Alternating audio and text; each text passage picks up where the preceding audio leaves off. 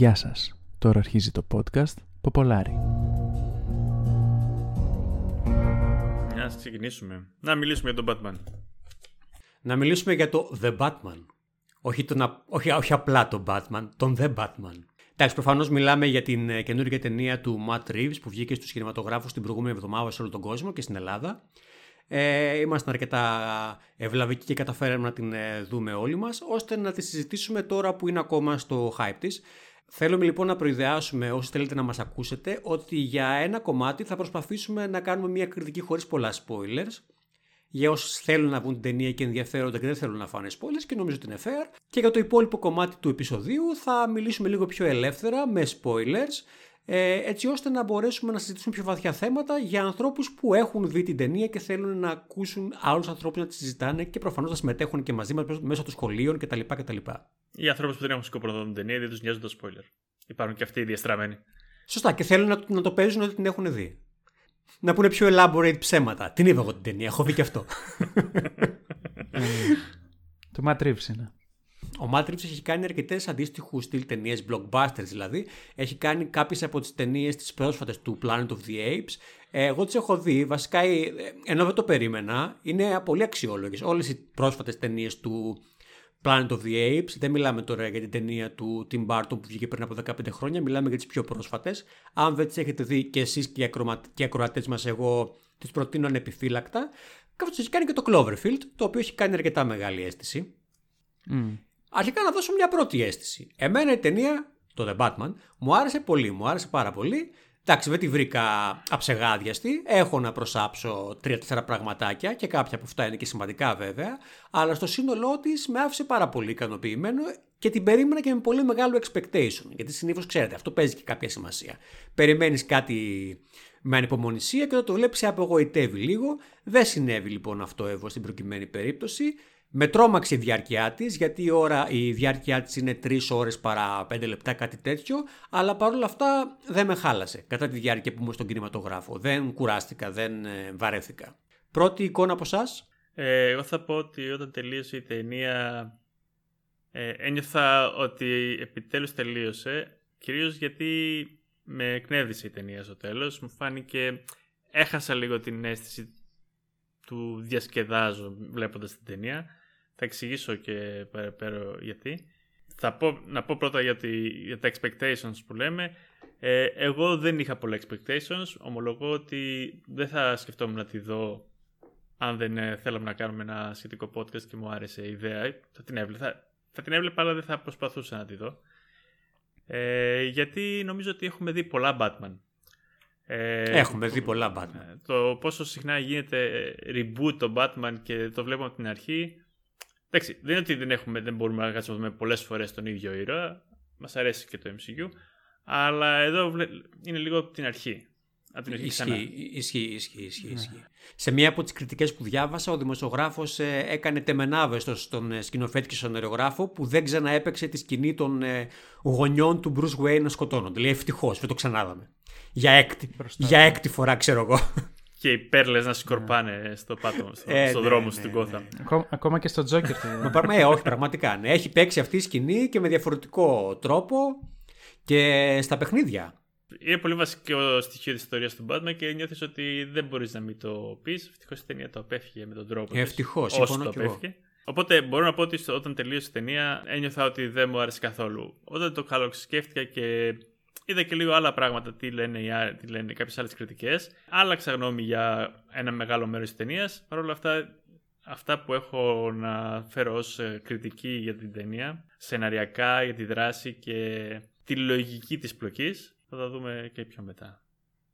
Άρα η συνολική εικόνα σου είναι με; Με. Θα, πω, θα θέσω αλλιώς. Ε, αστόχησε από το να γίνει η καλύτερη ταινία Batman, αλλά αρκετά. Ήταν, είχε πολλά στοιχεία που θα μπορούσε να κάνει μια πολύ ωραία ταινία Batman, αλλά ξέχασε κάποια κομμάτια να τα φερθεί με τον σωστό τρόπο. Δεν διαφωνώ ότι αστόχησε στο να γίνει οπωσδήποτε η καλύτερη ταινία Batman, ούτε εγώ, παρότι μου άρεσε πάρα πολύ, έτσι. Ναι, ναι, ναι. Μην παρεξηγηθούμε. Mm-hmm. Άκη; Ε, τώρα εντάξει, δεν ξέρω σε πόσο λεπτομέρεια θα πρέπει να πω. Να, να μην κάνεις spoiler. Αλλά. ναι, όχι, spoiler. Προς το παρόν τουλάχιστον. Ναι, ναι.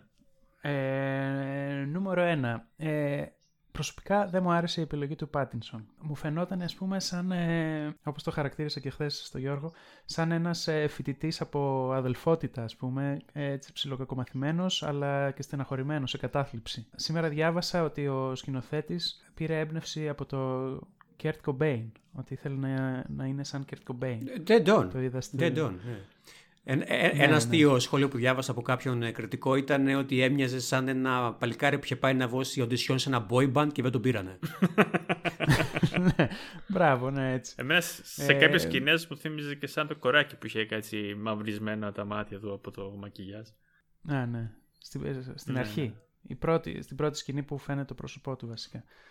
Εγώ θα το, θα το αναλύσω στην πορεία. Εγώ να πω ότι μου άρεσε η επιλογή του Πάτινσον. Δεν μου άρεσε σε όλα τα κομμάτια. Εμένα δεν μου αρέσει η δυναμική του να παίζει. πα- ε, δεν, δεν έχει τη δυναμικότητα που αρμόζει στον Batman. Αυτό νομίζω για μένα κυρίως. Θέλει ένα πλατής σαγόνι. με, με ξένιζε. με ξένιζε λίγο. Τι θέλει; Ένα πλατής σαγόνι. Ε, εντάξει, εσύ, Α. όχι, όχι. Ο- Διαφωνώ κάθετα εδώ πέρα. Όχι το πλάτη σαγόνι. Εννοώ ότι με τη μάσκα ήταν πολύ ωραία η μορφή του. Χωρίς τη μάσκα έχω τις ενστάσεις μου. Ναι, ναι, ναι. Και ε, στο, στο σύνολο. Στο...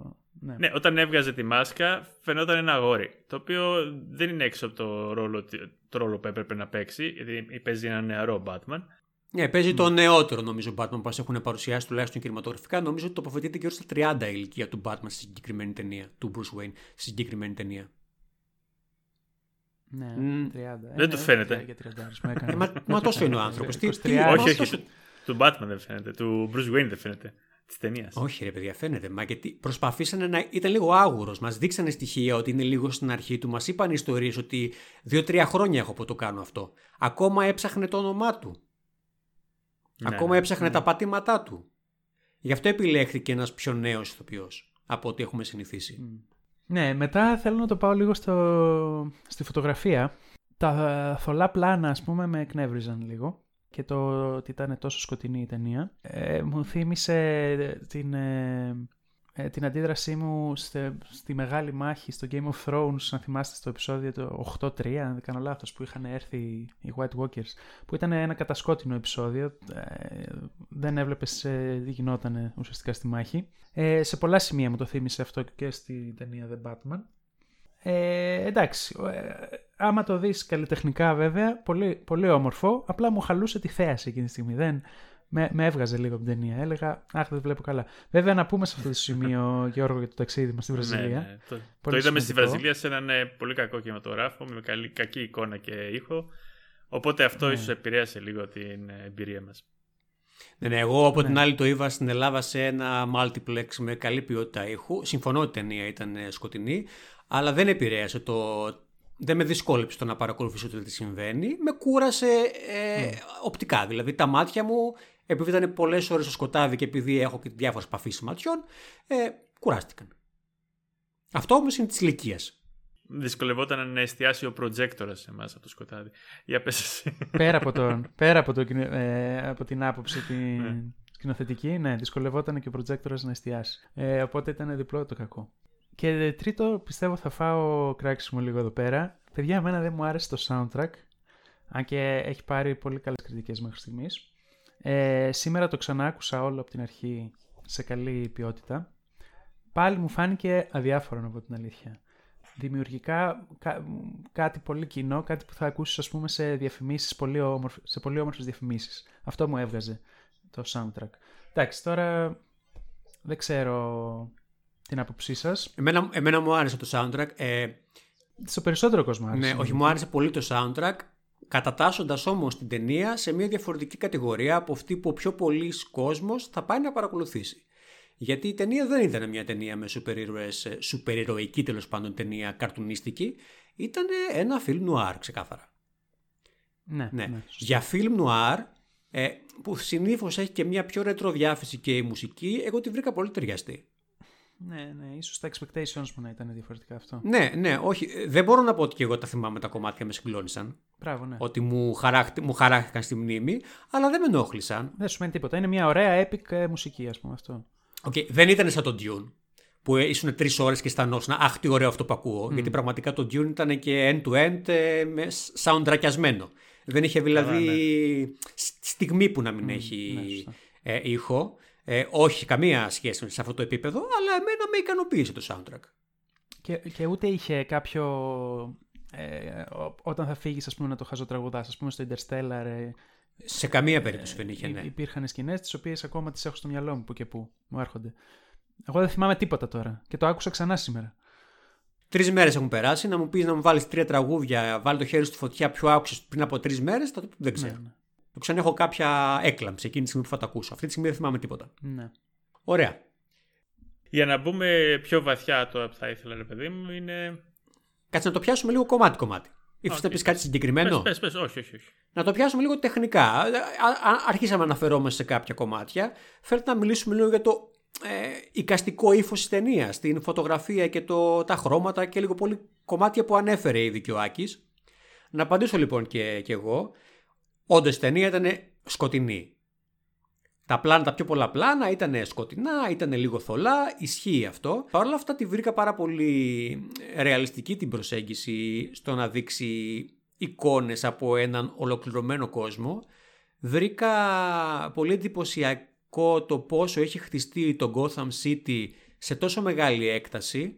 Διάβασα κιόλας ότι πιο πολλοί κριτικοί θεωρούν ότι αυτό είχε να συμβεί από το πρώτο iteration του Batman του 1989, αν δεν κάνω λάθος με τον ε, Michael Keaton δηλαδή την ταινία μιλάμε και τον ε, Δεν Jack ήταν location σε πόλεις πραγματικές. Στην ταινία που είδαμε πρόσφατα. Ναι, ναι. Ε, ήταν μια προσωμείωση της Νέας Υόρκης η οποία είχε συμπληρωθεί σε ένα πολύ μεγάλο βαθμό από CGI για να γίνει πιο Gotham. Ήταν στούντιο δηλαδή. Ήταν συνδυασμός. Στούντιο, okay, okay. πόλης και CGI. Ναι, ναι. Επίσης, εγώ θα πω σε αυτό το σημείο ότι είμαι ένας άνθρωπος που έχω παίξει σχεδόν όλα τα παιχνίδια της σειράς Arkham και μου το έφερε αυτό στο μυαλό γιατί στα παιχνίδια Arkham κινείσαι πολύ μέσα στην πόλη και βλέπεις πολλά στοιχεία της πόλης και το ένιωσα αυτό. Ένιωσα αρκετά οικία με αυτό που έβλεπα μακροσκοπικά. Γιατί και εκεί, επειδή ο Batman συνήθως είναι στις ταράτσες των πολυκατοικιών του Gotham City, βλέπει πολύ μεγάλα κομμάτια της ε, της πόλης. Και με, αυτή την, ε, με αυτό το βίωμα λοιπόν, εγώ το ένιωσα αρκετά ρεαλιστικό το πώς μας έβαινε την ε, συγκεκριμένη πόλη. Πολύ πολύ πλήρης. Και μου βγάλε μια πολύ καλή ατμόσφαιρα ενός καλού φιλμ νουάρ. Και έχουν γίνει από πολλούς παραλληλισμούς και με το Seven και με το Zodiac. Το Zodiac ήρθε στο μυαλό μου αυτόματα. Το Seven το διάβασα και το συνέβησα κι εγώ. Αλλά κατευθείαν και λόγω του θέματος προφανώς ε, με το Riddler και όλα αυτά που συμβαίνουν, ναι.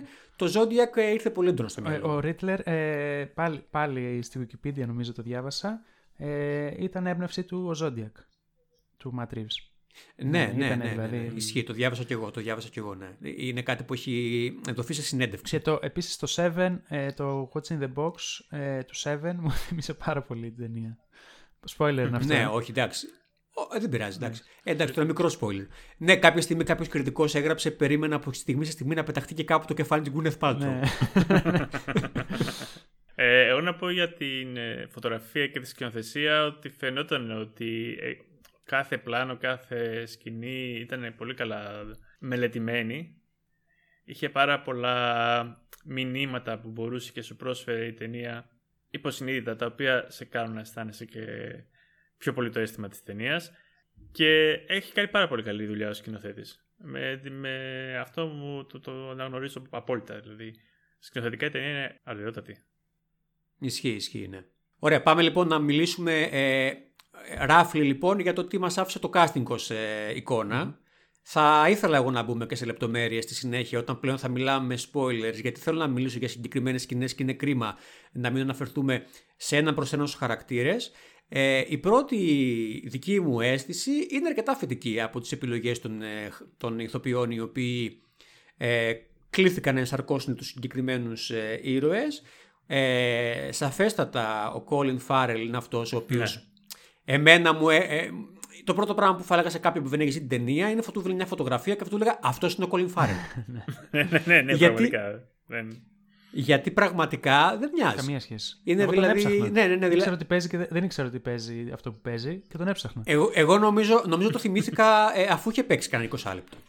Δηλαδή πρέπει να, να μου το είπε και η παρέα μου. Αυτός έχεις καταλάβει ότι είναι ο Colin Farrell; Και λέω Α, ναι, παίζει και αυτός. Ναι, ναι. Μ' αρέσει που κάνεις σαν να είναι και spoiler ο Colin Farrell ότι είναι ο Penguin. Όχι, μωρέ, δεν είναι spoiler. Προφανώς δεν είναι. Δεν είναι. Δεν είναι spoiler. Ο Colin Farrell παίζει το ρόλο του Oz, του, του Penguin. Αυτό δεν είναι spoiler. Απλά είναι ο άνθρωπος δεν μοιάζει. Καμία σχέση. Ναι, ναι. Ο Τορτούρο επίσης μου άρεσε, παιδιά, πολύ ο Τορτούρο. Έτσι δεν το λένε. Ποιος είναι ο Τορτούρο; Ο Φαλκόνε. Ναι. Α, εμένα δεν μ' άρεσε καθόλου η επιλογή του. Γιατί, Γιώργο, γιατί; Δεν ξέρω γιατί. Ε, πάλι θα πω ότι ως Φαλκόνε φαντάζομαι κάποιον πιο ε, ας πω νταβρατισμένο. Ε, η φιγούρα του μου θύμιζε ένας μη απειλητικός άνθρωπος, το οποίο δεν ξέρω αν ταιριάζει όχι σε έναν, ε, πώς το λένε, σε έναν γκάγκστερ, αλλά σε μένα μου φαινόταν τελείως ξένος. Δηλαδή ξεχνούσα, ξεχνούσα τον ηθοποιό. Ναι. και λέγα ποιος από όλους είναι ο Φαλκόνε, δεν θυμάμαι. Ε, σε αυτό που λες δεν θα σου δώσω πάρα πολύ μεγάλο άδικο γιατί μας παρουσίασε λίγο στην αρχή της ταινίας έναν μεγάλο ρυθμό από gangsters που έπαιζε και λίγο ποιος θα είναι ο αρχιγκάγκστερ και η αλήθεια είναι ότι όντως για λίγο τους μπερδεύεις. Κοίταξε, αν ξέρεις την ιστορία του Batman και ξέρεις ότι ο Φαλκόνε είναι ο μεγάλος γκάγκστερ του Gotham City, περιμένεις να δεις ποιος είναι ο Φαλκόνε γιατί καταλαβαίνεις ότι είναι το μεγάλο κεφάλι. όχι πάντα. Απλά είναι ένας από τους μεγάλους. Ναι, εγώ πάντα. Άλλες ιστορίες παρουσιάζουν άλλους. Ότι υπάρχουν και άλλοι μεγάλοι υπάρχουν. Ε, και ο Μαρόν, πώς το λένε, τον. Ε, πολύ, πολύ. Ε, θα πω ότι από το Φαλκόνε περίμενα κάτι πιο επιβλητικό στην εικόνα. Όχι ο, ο Ηθόπιος. Ο Ηθόπιος έπαιξε μια χαρά από τον ρόλο που έπαιζε. Ήταν πιο γλιώδης από ό,τι θα ήθελα. Δηλαδή, αλλά αυτό είναι επιλογές του σεναρίου που έκανε, πιστεύω.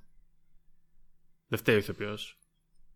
Άλλη πρώτη αίσθηση για κάποιον από τους πρωταγωνιστές; Ζωή Κράβιτς εμένα μου άρεσε. Ωραία, η Ζωή Κράβιτς εμένα μου άρεσε. Ο ρόλος της ε, Σελίνα Κάιλ δεν ξέρω αν μου άρεσε. Γιατί αναρωτήθηκα εκ των υστέρων, μου άρεσε, μου άρεσε η παρουσία της στην εικόνα, δεν μπορώ να πω. Δηλαδή, ε, όντως, ε, χάρηκα που υπήρχε αυτό το κομμάτι στην ταινία και καταλαβαίνω πώς μπορεί να λειτουργήσει ε, συναισθηματικά. OK, okay, σου και ένα, μια διαφορετική οπτική γωνία. Βέβαια, και το καψιμί, να το πω έτσι πιο, πιο απλά. Αλλά παρόλα αυτά, άμα αναλογιστούμε τι έκανε ο χαρακτήρας, ο χαρακτήρας της στην ταινία, δεν νομίζω ότι προσέφερε και κάτι. Δεν προσέφερε είχε, πολλά, όχι. είχε ένα μεγάλο σεναριακό πρόβλημα ο χαρακτήρας της, το οποίο δεν την άφηνε να λειτουργήσει πιο ελεύθερα και να είναι αυτό που είναι η Catwoman, που είναι ένα ενδιάμεσο, ένας ενδιάμεσος στον κόσμο του ε, Batman. Δεν είναι πάντα με το καλό ή με το κακό, έχει ένα δικό, μια δική της ατζέντα και φέρεται ανάλογα. Ναι, ξε, και... ξε, ξε, ξεκάθαρα, ξεκάθαρα. Ναι, Απλά ε... δεν είναι η Catwoman, είναι η Σέινα Κάιλ. Ακόμα δεν είναι, ε. Δεν αναφέρθηκε πουθενά το δεν ξέρω, δεν, ξέρω αν η λέξη, δεν ξέρω αν η λέξη ακόμα είναι που μας... Ε, δεν είναι η Catwoman, είναι η Σελίνα Κάιλ που ξέρουμε ότι είναι η Catwoman βέβαια, δεν το συζητάμε. Ναι, ναι. Απλά στη συγκεκριμένη ταινία ούτε υπήρχε μάσκα γάτας, ούτε υπήρχε η λέξη Catwoman. Μπορεί να είναι νωρίς ακόμα. Ναι, ήταν μια cat lady, γιατί είχε και πολλές γάτες. Ε, παρότι ήταν νιάτο. Είχε ένα σκουφάκι χαριτωμένο που το φόραγε λίγο σαν full face, το οποίο ήταν και λίγο σαν να έχει αυτάκια γάτας. Αυτό είναι το πιο κοντινό στην Catwoman. Και εγώ θα πω ότι δεν ήταν η Catwoman, γιατί τώρα να έχεις την Catwoman σε μια ταινία και να μην τη βάλεις να κλέψει κάτι. Την έβαλε. Ένα διαβατήριο. Να κλέψεις να κλέψεις κάτι αστραφτερό. Και μερικά εκατομμύρια. Δεν ξέρω, εμένα μου. Όχι, ενώ ότι έχουμε συνηθίσει να είναι λίγο ε, κλέφτρα κοσμημάτων η Κατούμαν. Δηλαδή, Νομίζω ότι η... καλώς δεν θα έπρεπε να το κάνουν αυτό γιατί είναι λίγο. Πώς το λένε, profiling. Ε, Μα αυτός είναι ο χαρακτήρας. Τι profile; Σεξιστικό. Όχι, δεν είναι σεξιστικό. Αυτός είναι ο χαρακτήρας. Ωραία, Μπορεί να, αυτό να συνέβη όταν τη γράψανε το 1960, πότε τη γράψανε, αλλά αυτός είναι ο χαρακτήρας. Εμένα μου, μου, μου έλειψε μία σκηνή και ας μην είχε ιδιαίτερη σημασία, όπου ο χαρακτήρας της ε, Σελίνα Κάιλ θα ήθελε να κάνει για την πάρτη της μία ληστεία χωρίς ε, νόημα έτσι για να πάρει μια ωραία τιάρα. Ναι, ναι, αλλά αυτό ευθύνεται, θεωρώ, το που την τοποθέτησε το σενάριο και νομίζω ότι πρέπει να σταματήσουμε να μιλάμε με γρίφους.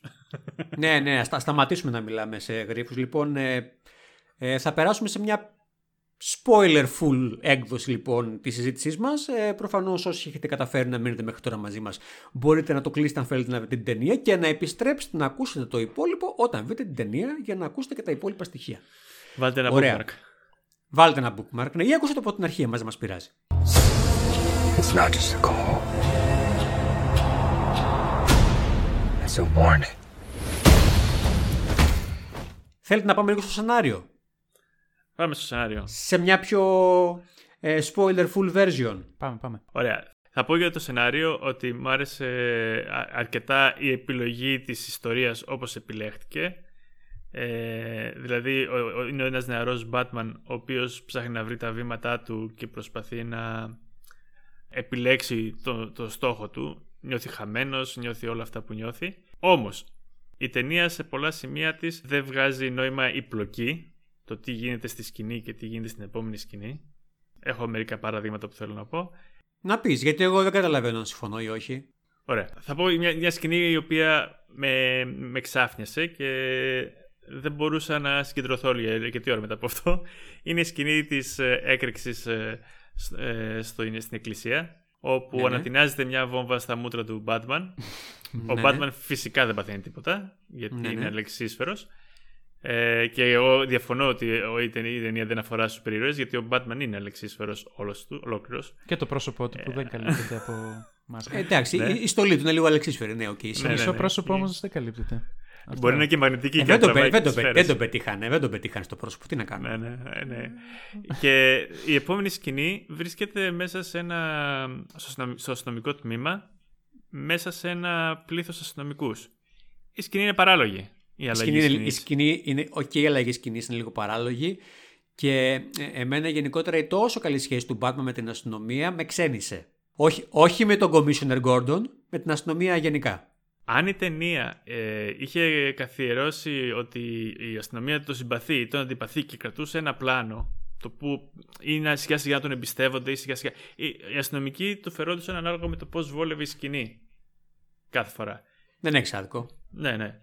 Και ειδικά εκείνη η σκηνή, πώς ένας άνθρωπος, ο Batman, ο Batman ή ο, Bruce, ή ο, ο Vengeance, όπως αυτό αποκαλούταν στην ταινία, του χτυπάει μια βόμβα και αντί να το πας στο νοσοκομείο και να μην σε νοιάζει αν θα αποκλειφθεί η ταυτότητά του ή όχι, αλλά να τον πας στο αστυνομικό τμήμα μέσα σε 30 αστυνομικούς, δεν βγάζει νόημα.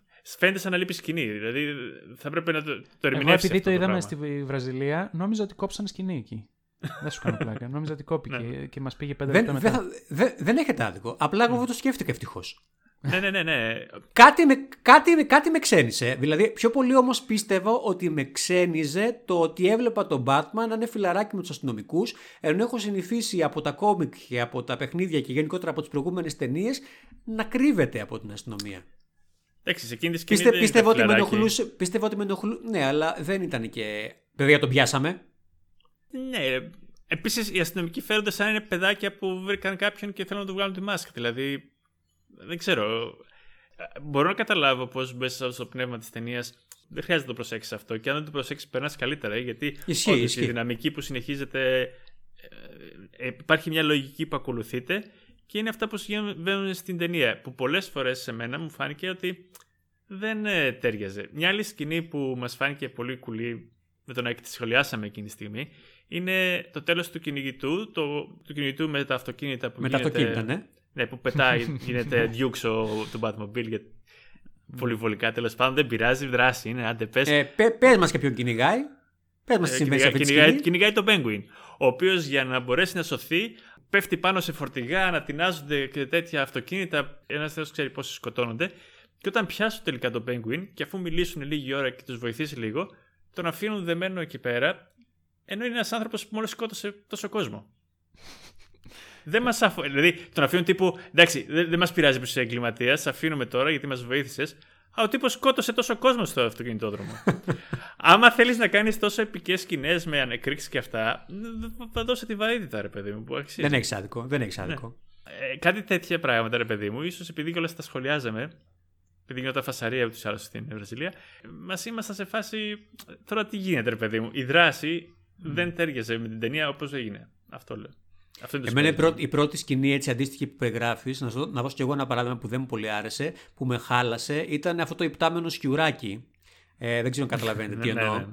Ε, κάποια στιγμή λοιπόν ο Batman, επειδή ε, ήταν μια πιο ρεαλιστική προσέγγιση, είχαν μειώσει ακόμα περισσότερο τις ικανότητες του Batman, ως και πιο νέος, τύπου δεν είχε καν κάποια μπέρτα η οποία το βοηθούσε να πετάει και τα gadget του ήταν αρκετά χαμηλότερης ικανότητας. Έχετε δίκιο ότι η μόνη υπερηρωική ιδιότητα που είχε η στολή του ήταν ότι ήταν ε, απόλυτα bulletproof. Με ό,τι Bomb- και αν τον πυροβόλησαν. bombproof. Και, Bombproof. και bombproof, ναι, ναι, ναι, ναι, Απλά ναι. bulletproof. ναι, ναι, ναι, ναι, ναι. Ήταν σαν να ήταν από Vibranium or whatever. Ε, κάποια στιγμή λοιπόν ο Batman ανεβαίνει σε ένα από αυτά κλασικά, πώς λέγονται αυτά, gargoyles, τα οποία έχει παντού τον Gotham προφανώς και αποφασίζει να πηδήξει από κάτω για να ξεφύγει από ένα κυνηγητό και η Μπέρτα του δεν είναι παρκής για να πετάξει και ανοίγει κάτι φτεράλες και κάνει αυτό το, το άθλημα που πέφτουν οι άλλοι Ναι.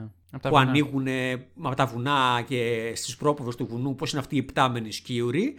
Και ήταν λίγο γελίο από μόνο του. Εγώ κρίντζαρα λιγάκι όταν έγινε αυτό το πράγμα. Και δεν καταφέρει καν να το προσγειώσει καλά και τρώγε Αυτό τα είναι μούτρα του. Τρώει τα μούτρα Αυτό του και τα- σηκώνεται αυτό τα- μετά κανονικά σαν να Αλλά μην είναι ναι, τίποτα. ναι, Ναι, ευτυχώς δεν πάθαμε τίποτα. Ναι, ναι. ε, Έπεσε α- από αλλά 200 μέτρα. ναι, ναι, όλα ναι, καλά. αλλά δια, διάβασα λοιπόν για αυτή τη σκηνή εκ των υστέρων. Ήταν μια σκηνή η οποία ήθελα να τον προσγειώσει σε κάτι πιο ρεαλιστικό και το χώναψα πιο πολύ μέσα μου. Εκείνη τη στιγμή κρίτζαρα. Ναι. Μια ακόμα σκηνή η οποία μας έδειξε έτσι πόσο πιο ρεαλιστική ήταν η προσέγγιση ήταν εκεί πέρα που κουράστηκε ο άνθρωπος, είχε φάει πολύ ξύλο και αποφάσισε να μπουστάρει τον οργανισμό του με αδερναλίνη. Α, ναι, Το ναι, βρήκα ναι. πο- Το πολύ σχολιάσαμε ενδιαφέρον. Ναι. Μου θύμισε λίγο ξανά video game, τύπου έλα να πιούμε ένα healing potion να πάμε παραπέρα. ναι, ναι, εντάξει, δεν κουράστηκε, δεν μπορούσε να σηκώσει το χέρι του. Ζορίστηκε να πιάσει το μπουκάλι να το καρφώσει. Και στη Ναι, συνέχεια ναι, ναι. χοροπήδηξε, πέταξε, έδιρε μερικούς, βούτυξε κάτω στο πάτωμα, άρχισε να σώζει κόσμο. Δηλαδή, εντάξει, μετά το, η αδρεναλίνη για πάντα. ας πούμε, Μετά ήταν, ναι, ναι, ναι. Ε, ήταν επίσης- healing potion, έτσι, εντάξει. Ήτανε, χι- ήτανε μαγικό healing potion ήταν, ναι. Επίσης, δεν σχολιάσαμε, παιδιά, το ότι έσκασε βόμβα και μπροστά στα μούτρα του Άλφρεντ και δεν έπαθε τίποτα. ναι, ήταν με μερικές αμυθιέ, ας πούμε, στο πρόσωπο. Ε, μπήκε στο, μπήκε στο Μπήκε στο νοσοκομείο. νοσοκομείο, αλλά το πρόσωπό του εκεί κανονικότατα. Δηλαδή, σαν να το. Μπορούμε να σαν αποδεχτούμε να ότι δεν έσκασε ξέρουν να στρακαστούκα. φτιάχνουν βόμβες οι κακοποιοί του Gotham City. Ή να σκοτώνουν γενικότερα. ε, ναι, δεν ξέρω. μάλλον δεν σκότωσε και στον αυτοκινητόδρομο που ανατινάχθηκαν 90 λύκε, μάλλον δεν πέθανε κανείς, γι' αυτό δεν πείραζε. Και τον αφήσανε εκεί πέρα. Είχαν όλοι 100 health και έπεσε απλά.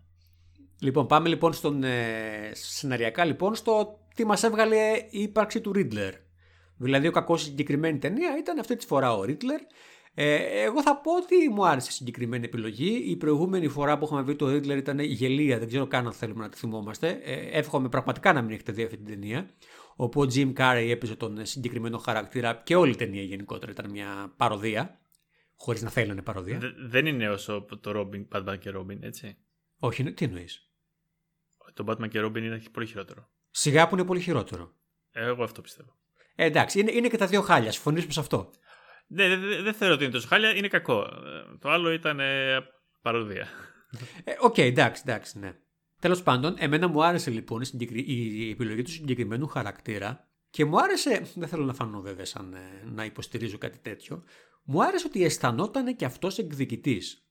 Να πούμε λοιπόν εδώ πέρα ότι ο Ρίτλερ είχε αποφασίσει σε αυτή την ταινία να εναντιώνεται και να σκοτώνει χαρακτήρες οι οποίοι ήταν διεφθαρμένοι.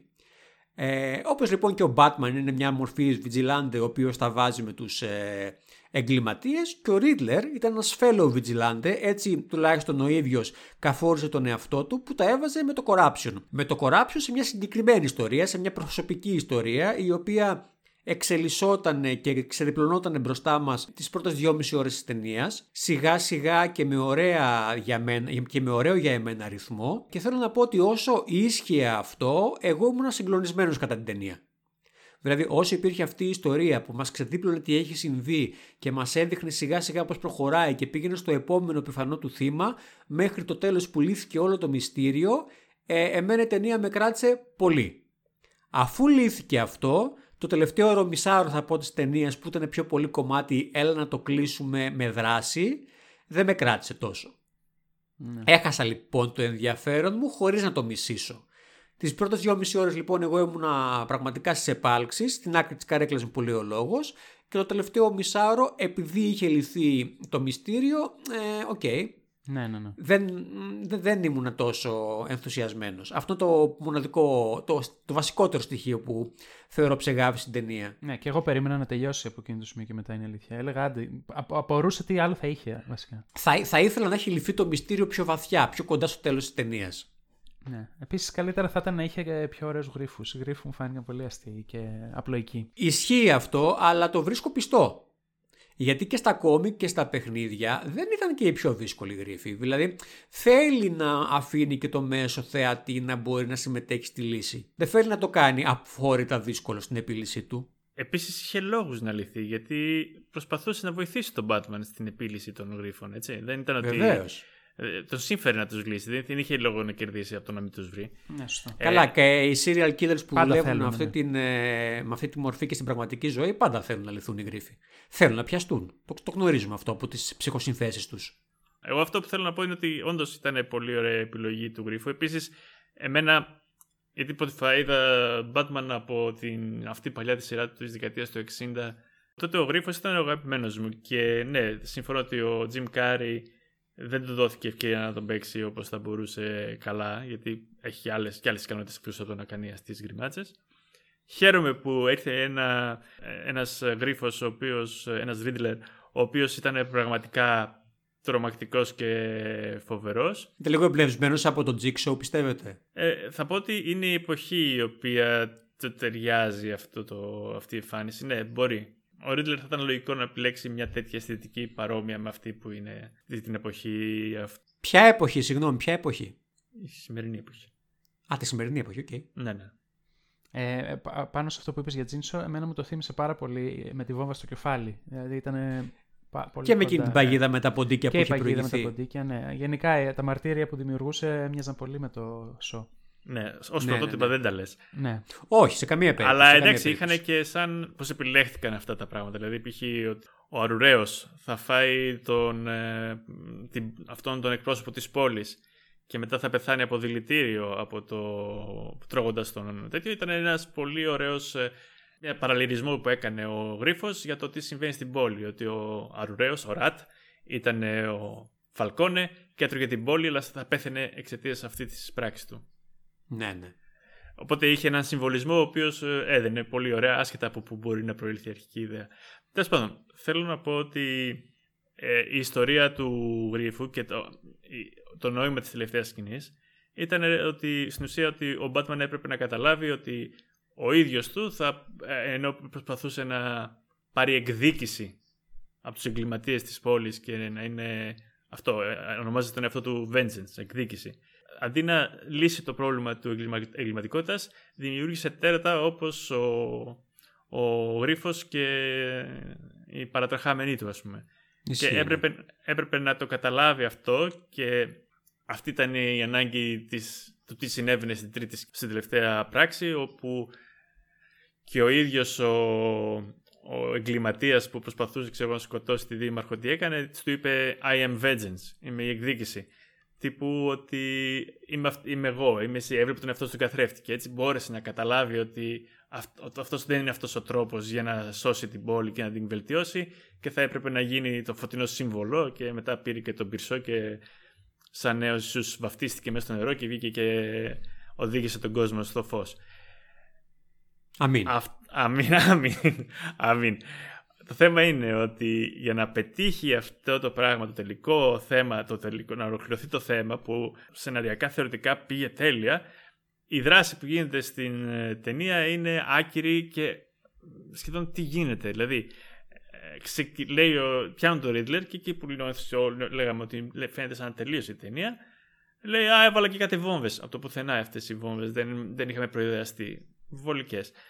Και α, αυτό θα- είναι θα- ένα σημείο, συγγνώμη σε διακόπτω, αυτό είναι ένα σημείο που και εμένα με ξενέρωσε το απίστευτα βολικό timing με το που σηκώνουν εκείνο το κολοχαλί και εμφανίζονται για πρώτη φορά αυτές οι, ε, τα κομματάκια και, και καταλαβαίνει ο Bruce Wayne ότι υπάρχουν βόμβες στο Gotham City, ξαφνικά σκάνε. Ναι, εκείνη τη στιγμή. όλος. Δηλαδή το timing παρά ήταν υπερβολικό. Θα ήταν πιο ωραίο. Να, να, να σου πω, να, ορίστε, σενάριο. Να, να, να κα- καθίστε και γράψετε, κύριε του Hollywood. Αντί να κάνεις αυτό το πράγμα, βάλε τον Batman να τρέχει να σταματήσει τις βόμβες, να μην τα καταφέρνει, να βλέπει εκεί πέρα τον ε, παρατρεχάμενο που του λέει I'm vengeance και να συνειδητοποιεί τι γίνεται και να πάει μετά να σώσει τους ανθρώπους. Αντί να Ε, είχε, προσπαθήσει βγει, να είχε σταματήσει. βγει ήδη την- τρεις ώρες όμως, εσύ.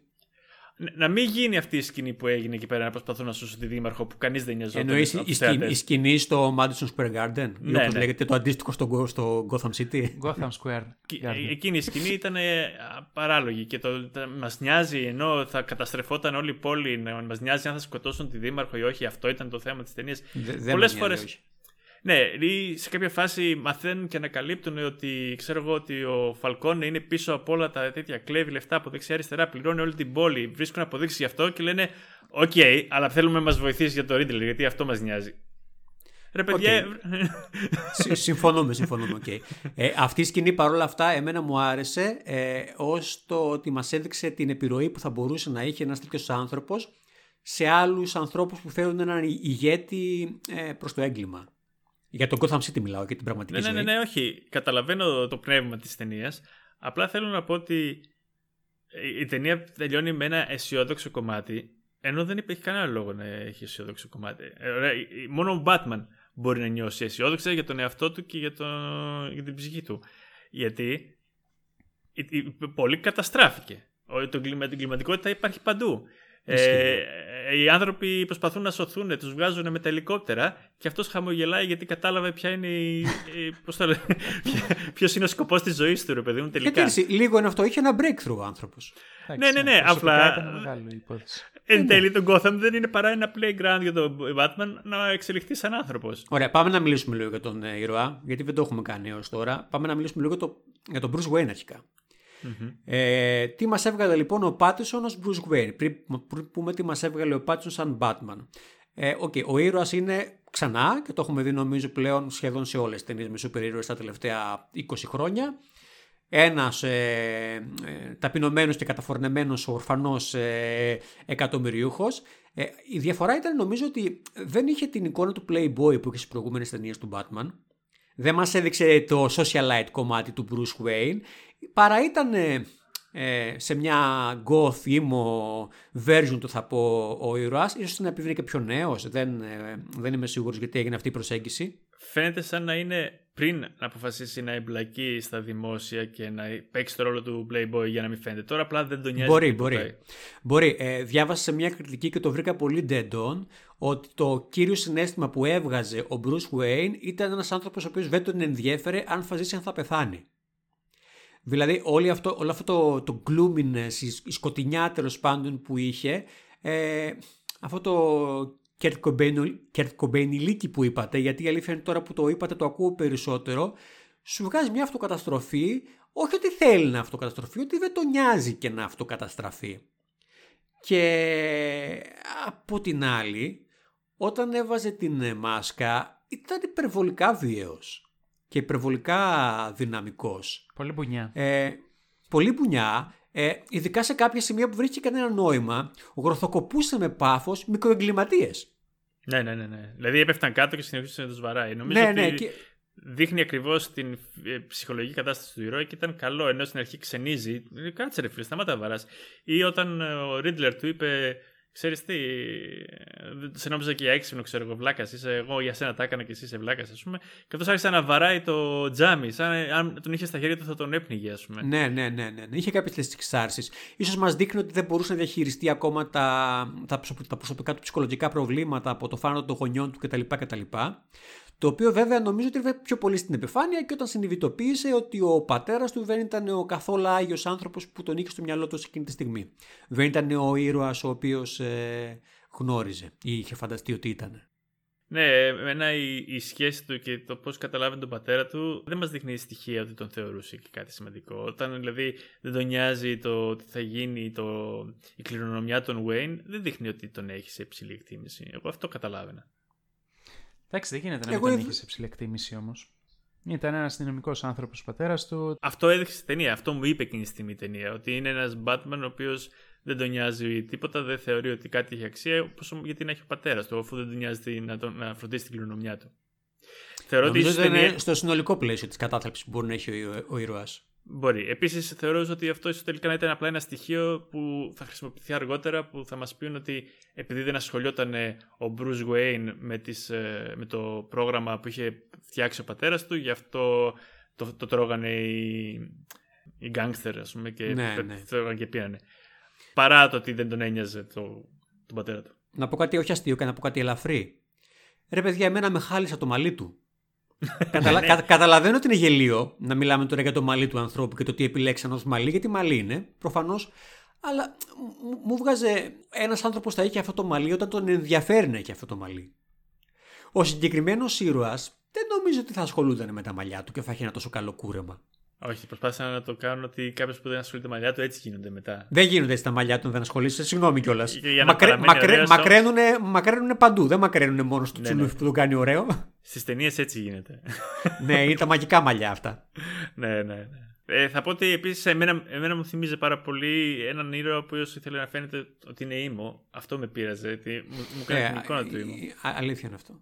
Και όχι, ε, κυρίως επειδή πώς αντιλαμβανόμαστε στην pop culture το, το emo. Σαν κάτι pathetic.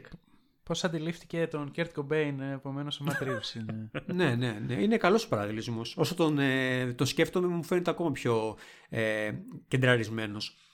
Ε, Σελίνα Κάιλ, Ζωή Κράβιτ. Ξεκινάω. Μου άρεσε πολύ η Ζωή Κράβιτ. Είμαι απόλυτα πεπεισμένος ότι την έχουν επιλέξει για να προμοτάρει την ταινία στο κόκκινο χαλί. Ε, και ότι αυτός είναι ο ρόλος στην ταινία, κακός ή καλός. Γιατί αυτός ο ρόλος δεν ξέρω αν είχε ανάγκη να υπάρχει. Πιστεύω ότι είναι ε, για το μαρκετινίστικο κομμάτι περισσότερο το να υπάρχει ένας ε, γυναικείος ε, ρόλος στη συγκεκριμένη ταινία. Ε, ε, δεν ξέρω τι άλλο να πω. Μου λείπουν οι βασικές ιδιότητες της Catwoman, όπως ήδη είπαμε. Μου λείπει το πόσο αντιήρωας είναι, μου λείπουν τι μπορεί να κάνει. Δεν μου φάνηκε καθόλου ρεαλιστικό σε μια υποτιθέμενα ρεαλιστική ταινία το ότι ένα κοριτσάκι 35 κιλά μπορούσε να δέρνει όλους αυτούς που έβερνε. ε, χωρίς να μας έχει πει και γιατί έχει αυτή την εκπαίδευση. Γιατί δηλαδή αυτή η κοπέλα κατάφερε να γίνει τόσο καλή στη μάχη, τέλος πάντων. Ε, το χάνω λοιπόν όλο το παραμύθι και ακόμα περισσότερο τα δύο-τρία φιλιά που δώσανε. Γιατί; Είχε κάποιο νόημα αυτό το love story; Ε, νομίζω ότι πως ήταν fan service. Δηλαδή προσπάθησε να ικανοποιήσει το κοινό που περιμένει ότι ναι, με τον, ανάμεσα στην Catwoman και τον Batman υπάρχει ένα ειδήλιο. Δεν θεωρώ Ήταν ότι... λίγο άκυρο όμως και στις στιγμές τι οποίες εμφανίστηκε. Ε, για παράδειγμα, εκεί όταν είναι πάνω στην, ε, στον πίνακα ανακοινώσεων του γηπέδου, αφού πλακώσουν όλους, δίνουν και ένα φιλί. Δεν ξέρω αν λειτουργεί έτσι, ξέρω εγώ. Ήταν σαν να προσπαθούσε να κλείσει, να κάνει τίξη η ταινία, να πει Α, το κάναμε και αυτό στο τέλος. Α, να έχουμε και μια σκηνή δράση στο τέλος. Α, να έχουμε και ένα αυτό στο τέλος. Ναι, ναι, ξεκάθαρα, ξεκάθαρα. Και εγώ συμφωνώ απόλυτα. Δηλαδή, και με τα δύο φιλιά, γιατί δύο θυμάμαι εγώ αυτή τη στιγμή κρίντζερα. Το πρώτο γιατί μου φάνηκε πολύ νωρίς και το δεύτερο γιατί μου φάνηκε πολύ άσχετο με τη σκηνή. Ναι, νομίζω ότι ε, πραγματικά ο ρόλος, ε, ο- όπως γράφτηκε ο ρόλος ε, της Catwoman, ε, είναι ένας ρόλος τελείως ε, πασπαρτού. Όποτε, όταν θέλουμε να προχωρήσουμε την ε, υπόθεση, ας βάλουμε την Catwoman να κάνει κάτι. Ναι, δεν αντιλέγω. δεν αντιλέγω. Δηλαδή, πάει, βρίσκει τον Πιγκουίνο για να μάθει για τον Ρίτλερ, ξέρω εγώ, για οτιδήποτε, βλ- για την κοπέλα εκείνη που είχε στη φωτογραφία και εμφανίζεται η Catwoman για να πάρει λεφτά και να δώσει λεφτά και να πάρει ναρκωτικά, ξέρω εγώ τι να κάνει. Και επειδή κοιτάζει κάπως, το καταλαβαίνει ο Batman, ο Ατσίδας, ε, ότι αυτή θα προχωρήσει την υπολογή της ταινίας. Αν είχαν επιλέξει, θεωρώ, ε, μια, ε, μια, έναν άλλον ε, γυναικείο χαρακτήρα από τα βιβλία του The Batman και όχι απαραίτητα την Catwoman που είναι και λίγο σούπερ ηρωική, τύπου ξέρω εγώ πώς ήταν η Vicky Vale που αν θυμάστε την έπαιζε Kim Basinger στην πρώτη ταινία του Batman το 1989, η ίδια θα ήταν η ταινία. Εντάξει, η Ναι, Vicky ναι, Vale ναι. βέβαια έχει συγκεκριμένο χαρακτήρα, ενώ κάποιος χαρακτήρας γυναικείο. Ναι, ναι, ναι. ναι. Θα... όχι, ναι. όχι ήρωας, όχι που δέρνει. ναι, όχι που δέρνει. Η ίδια θα ήταν η ταινία. Δεν νομίζω ότι θα άλλαζε. Ναι, τίποτα. αλλά ε, η ταινία φαίνεται ότι θέλει να, να κάνει και κάποια tics στο πόσο woke είναι και ήθελε να τον σώσει τον Batman, μια γυναίκα. Ναι, δεν οκ, θεωρώ ότι δεν- δεν δεν- χρειάζεται να τον σώσει τον Batman μια γυναίκα. Ε, δεν με πείραξε εκείνη η σκηνή που το έκανε, με πείραξε ο ρόλος ο συνολικός πώς γράφτηκε. Όχι, ρε παιδί μου, Ε, συμφωνώ με, τη, με το premise. ναι, ναι. Απλά σου λέω ότι εφόσον μπήκαν σε αυτή τη διαδικασία, έπρεπε να γράψουν ένα σενάριο ναι. στον οποίο ο χαρακτήρας να κούμπωνε ως χαρακτήρας, ως ποια είναι η Catwoman. Ναι, ναι. Μου φάνηκε ναι, ναι, ναι, λίγο ναι, συμφωνώ. ένα κομμάτι από puzzle που μπήκε όπου να είναι. Απλά για Ναι, να μπει. και υπάρχουν ε, κόμικ που περιγράφουν την Catwoman ως η κόρη του Φαλκόνε, ας πούμε, για να δέσει και το γλυκό και είπαν να το χρησιμοποιήσουν και αυτό. Δεν, δεν ξέρω, δεν ξέρω. Ήταν ότι πολλά, πολλά, πολλά φρούτα μέσα στο ίδιο καλάθι. Η αποκάλυψη, η αποκάλυψη ότι είναι η κόρη του Φαλκόνε επίσης δεν έπρεπε να έχει λίγη περισσότερη σκηνική δράση. Ε, είναι κάτι πολύ σημαντικό για τις ζωές και των δύο και του δίνει 5 δευτερόλεπτα, ας πούμε. Ναι, ισχύει, ισχύει. Μου άρεσε παρόλα αυτά ε, η αυξημένη, ο αυξημένος ρόλος στην συγκεκριμένη ταινία του Commissioner Gordon. Μας τον έδει, επειδή βέβαια και ο Batman είναι σε πια πρώιμα στάδια και δεν είναι πιο γαμά και δεν τα κάνει όλα μόνος του, μας τον έδειξε σε πιο πολλές ε, σκηνές δράση να συνεργάζεται μαζί με τον ε, Batman στην αρχή προφανώς της καριέρας του Batman και μου άρεσε αυτό το κομμάτι. Ε, η, ο Gordon του... της ταινίας αυτής μου άρεσε περισσότερο από τον Gordon του Nolan. Είναι και ωραίος και ηθοποιός αυτός. Ναι, είναι και ωραίος και ηθοποιός. Καλά. Westworld, ας πούμε, φαινόταν. Ναι, ναι, ναι. ναι. Μου αρέσει πάρα πολύ ο ηθοποιός και εμένα. Ξέρω ότι έπαιζε και στο πρόσφατο James Bond, έτσι. Έχει ρόλο και στο No Time to Die, δεν ξέρω αν το έχετε δει. Εμένα ο, ο χαρακτήρας που με ξένησε περισσότερο σε σχέση με αυτά που έχουμε συναντήσει κατά πολύ είναι ο Άλφρεντ. Όχι ότι έχει και μεγάλη σημασία, αλλά πραγματικά ήταν.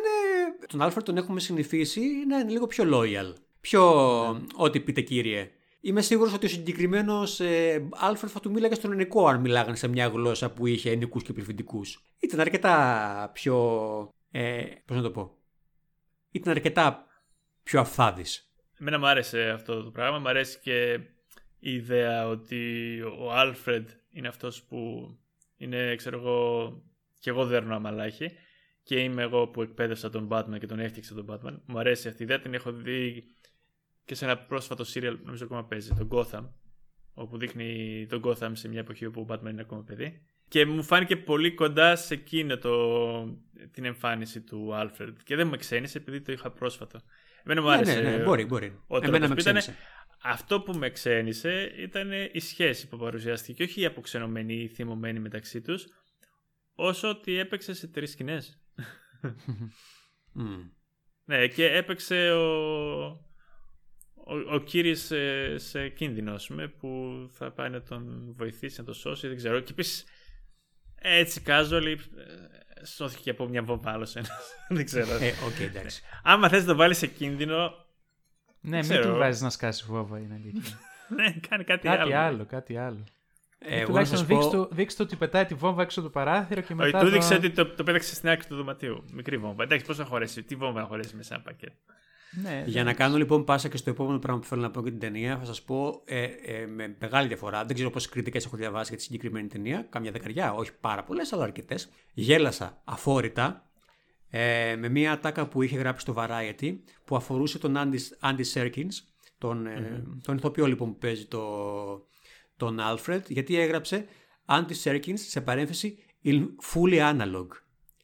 Επειδή έχουμε. Α, τον Gollum, ε, ναι. Ε, όχι μόνο τον Gollum. Έχει παίξει ε, τα τελευταία ξέρω, 15 χρόνια ο Άντι Σέρκινς σε διάφορα franchise, μεγάλα franchise, ψηφιακούς χαρακτήρες. Το Planet of the Apes που παίζει τον ε, αρχικακό πίθηκο των Caesars. Τον Gollum προφανώς στις τριλογίες του Άρχοντα του Βακτιλιβιών και του Hobbit. Και τον Snoke στο Star Wars. Ναι. Πραγματικά δηλαδή τον άνθρωπο τον παίρνουν τελευταία και τον ψηφιοποιούν. Ε, νομίζω ήταν αρκετά αστείο. Και στο, Age of, και στο Age of Ultron έπαιζε κανονικά. Ναι, ρε παιδί μου, δεν σου λέω ότι δεν έχει ξαναπέξει, ναι, δεν το ναι, έχουμε ναι. ξαναδεί κανονικά, αλλά εντάξει, ήταν, ήταν αστείο η συγκεκριμένη ατάκα που έχει χαρακτηριστεί τόσο πολύ με ψηφιακούς χαρακτήρες που είναι ναι, ναι, ναι, άξιο μνημόνευση ότι εμφανίζεται κανονικά, δεν είναι ψηφιακός. μου φάνηκε αρκετά αστείο. Ε, μου άρεσε η επιλογή του Andy Serkins για αυτόν τον Alfred που θέλανε να δώσουν, μου φάνηκε νέος. Δεν θα μου πεις και νέος ήταν και ο Batman, οπότε εντάξει, δεν ξέρω αν η διαφορά ηλικίας ήταν ε, η ίδια με τα προηγούμενα εταιρείε που είχαμε συνηθίσει. Σας έλειψε καθόλου από την ταινία η παντελής θα πω έλλειψη διάθεσης να περάσουμε και λίγο καλά μέσω κάποιων αστείων, μέσω κάποιων υπονοουμένων; Όπως συνεχίζεται στα Marvel εννοείς, ε; Ναι, όπως συνηθίζεται σε πολλές και... ταινίες. Ναι. Όχι, δεν λέμε να, να το κάνεις κομμωδία τύπου Deadpool, να υπάρχουν και τρία αστεία στις τρεις ώρες. Καθόλου. Καθόλου. Εμένα... Ναι, ούτε εμένα. Δεν με χάλασε. Ε, ε, όχι, εμένα με χάλασε λίγο. Mm. Δηλαδή, ειδικά εκεί πέρα που η Ζωή Κράβιτς λέει μια ατάκα This will be fun, το περίμενες ότι θα γίνει κάτι πιο funny.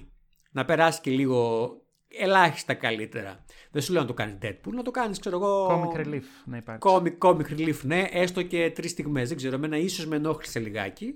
Καταλαβαίνω ότι ήθελα κάτι στο noir στυλ ήταν πιο συμβατό με αυτό το φορμάτο να μην υπάρχουν και κάποια αστεία.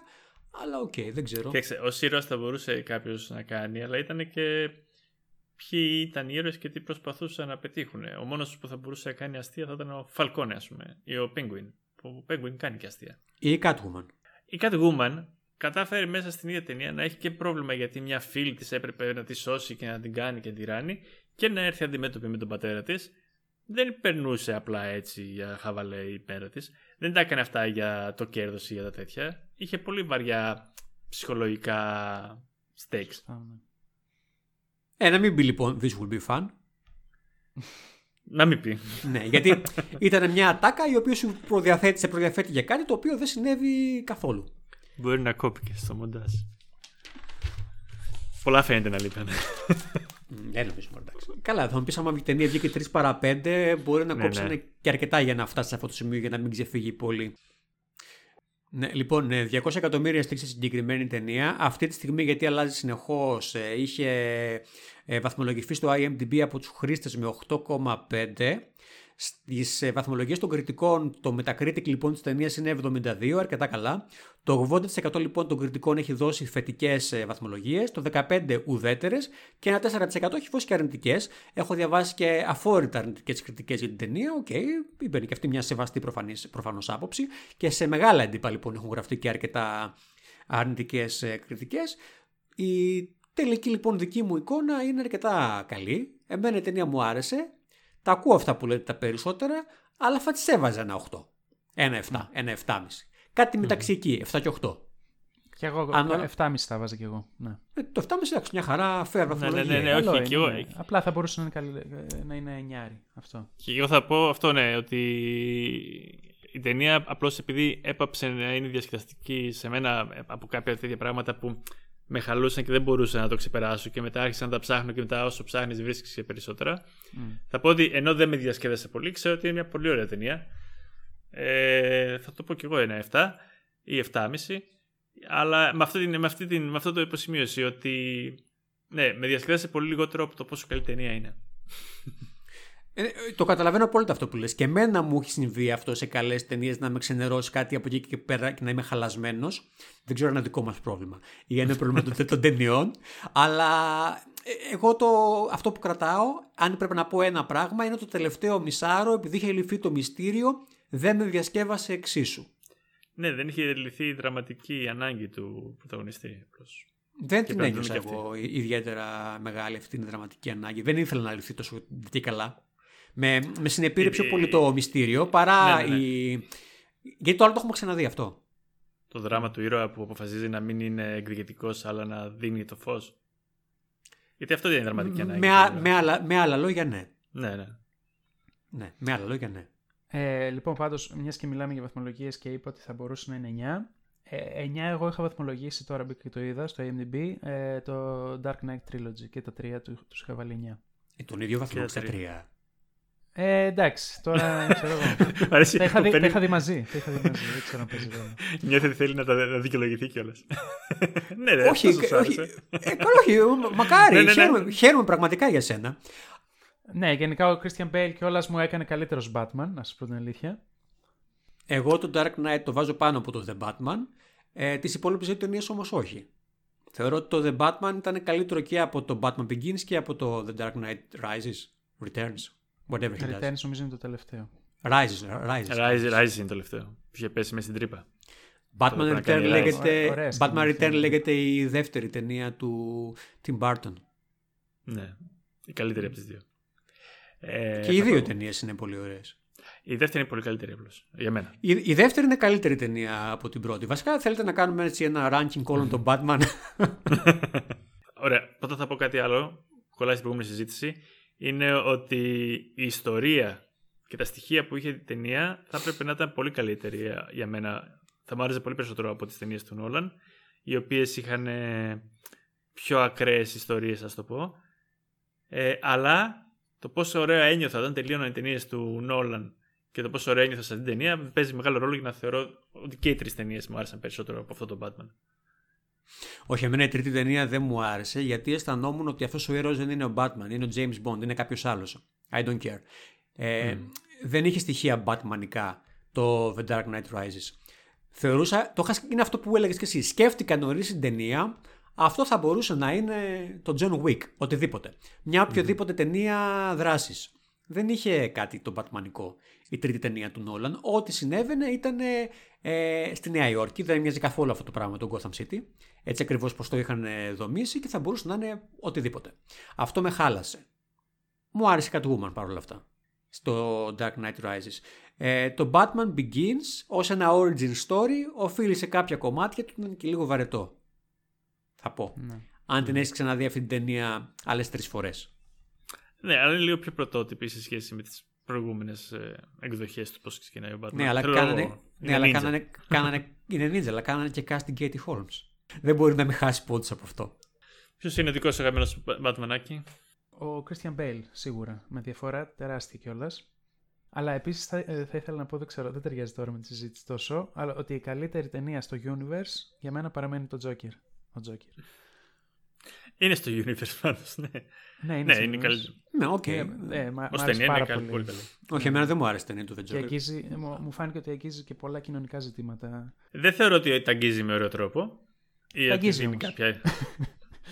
Εντάξει, ναι. Δεν ξέρω, έχουν περάσει δύο-τρία χρόνια από όταν την είδα. Δεν έχω αποζητήσει επουδενή τη διάθεση να την ξαναδώ. Δεν, ε, Ναι. μου, α- μου άρεσε. Δεν μπορώ να πω ότι πέρασα Εμένα, χάλια. παιδιά, ο, ο Χωακίν Φίνιξ με είχε συγκλονίσει τότε το πώς. Αχ, εμένα, εμένα, φταίει και αυτό. Δεν μου αρέσει καθόλου ο Χακίν Φίνιξ. Α, δεν σ' αρέσει εξ αρχής. Καθόλου, δεν μπορώ. Ναι, ήταν μια, αυτό, είναι, αυτό είναι το βασικό κομμάτι που έχω ένσταση στην ταινία. Ήταν μια ταινία στην οποία παίζει σχεδόν σε κάθε σκηνή ο Ναι. πρωταγωνιστής και αν αυτός σε χαλάει, ποιος είναι ο πρωταγωνιστής, έχεις θέματα.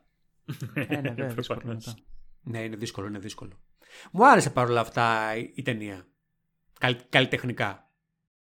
Ναι, θεωρώ ότι δεν είναι, χρειάζεται να θες να ξαναδείς μια ταινία για να τη θεωρείς καλή. Δηλαδή υπάρχουν ταινίες οι οποίες επειδή είναι δύσκολες ή άσχημες να μην θες να τις ξαναδείς παρόλο που ξέρεις ότι είναι πολύ ωραία ταινία. Ναι, οκ, ναι, εννοείται. Ναι, ναι, εννοείται. ναι. Με το Requiem for a Dream δεν το ξαναβλέπεις. Τι; Το Το έχω- Requiem ναι, for ναι, a ναι, ναι. Dream, παρότι είναι εκ- εκπληκτική ταινία, δεν το ξαναβλέπεις. Μμμ. Φοβάσαι να μην πέσει ξανά σε κατάθλιψη, μάλλον. Ε, ναι, τώρα τι, να ξαναπεράσει το ίδιο πράγμα; Ε, σας, σας κουράζει καθόλου το γεγονός ότι κάθε τριλογία, σε κάθε διαφορετικό σκηνοθέτη τέλος πάντων, έχουμε διαφορετικό origin του Batman. Έχουμε μεγάλες διαφορές. Ας πούμε, το, ποιοι σκότωσαν το, τους γονείς του. Μπορεί να κάνει αλλιώς η ταινία. Τι να κάνει, ακριβώς το ίδιο πράγμα. Αυτό είναι το Ε, ας μην, δύσκολο. ας, μην, ότι... ας μην ασχοληθεί με αυτό το, το, το τομέα. ας Ε, δείξει αυτό τον Batman σε κάτι έκανε άλλο. με λίγο προσπάθεια, αλλά δεν κατάφερε να ξεφύγει από τα προσωπικά του προβλήματα. θα πω Πάλι εγώ. μάθαμε ότι τον σκότωσε ο Φαλκόνε τους γονείς του όμως τώρα. Με, ενοχ- με ενοχλεί γιατί ε, μέσα μου πιστεύω ότι αυτό που ήξερα όταν ήμουν παιδάκι είναι η αλήθεια. Ο Τζόκερ το σκότωσε τον μπαμπά του. ε. Ό,τι ήξερα δεν θυμάμαι, δεν έχει σημασία. Στο Joker δεν το σκότωσε ο Joker πάντως. Στην ταινία Joker. Ε, κάποιος Ναι, ναι. τυχαίος στο δρόμο του σκότωσε. Η, πρω- η πρώτη ταινία είναι. Με τον α, Tim η- Burton. η- με τον Tim- του- η ταινία του Tim Burton με τον του ε, Jack Nicholson είναι η πρώτη πηγή για μένα ποιος είναι ο δολοφόνος του ε, Joker γιατί ήμουν και 9 χρονών δεν είχα προλάβει να διαβάσω να δω κάτι άλλο από άποψη Batman και πάντα πίστευα λοιπόν α το σκότωσε ο Joker όσο παιδί δεν το κρίνεις αυτό που Ναι, σημαίνει ναι, ναι, ναι, ναι. και μετά όταν σου λέει κάποιο άλλο, Όχι, δεν το σκότωσε ο Τζόκερ, το σκότωσε ο τυχαίο ή τον σκότωσε ο Φαλκόνι κτλ.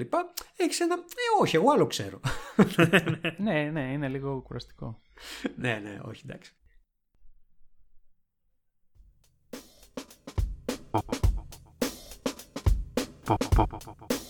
Popolari. Popolari. Μόλις τελείωσε ακόμα ένα επεισόδιο των Ποπολάρων.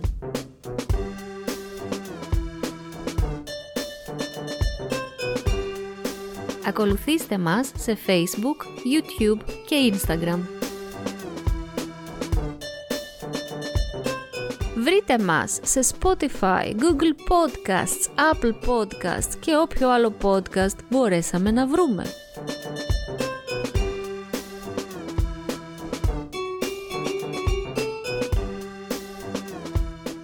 Περιμένουμε τα σχόλιά σας για ό,τι ακούσατε ή ό,τι άλλο θα θέλατε να ακούσετε.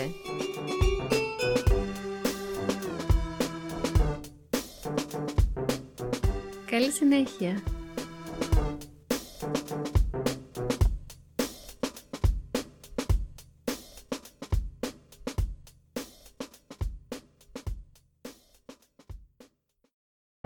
Seven million. Never leave the cave without it. You two boys aren't gonna start fighting over little old me now, are you?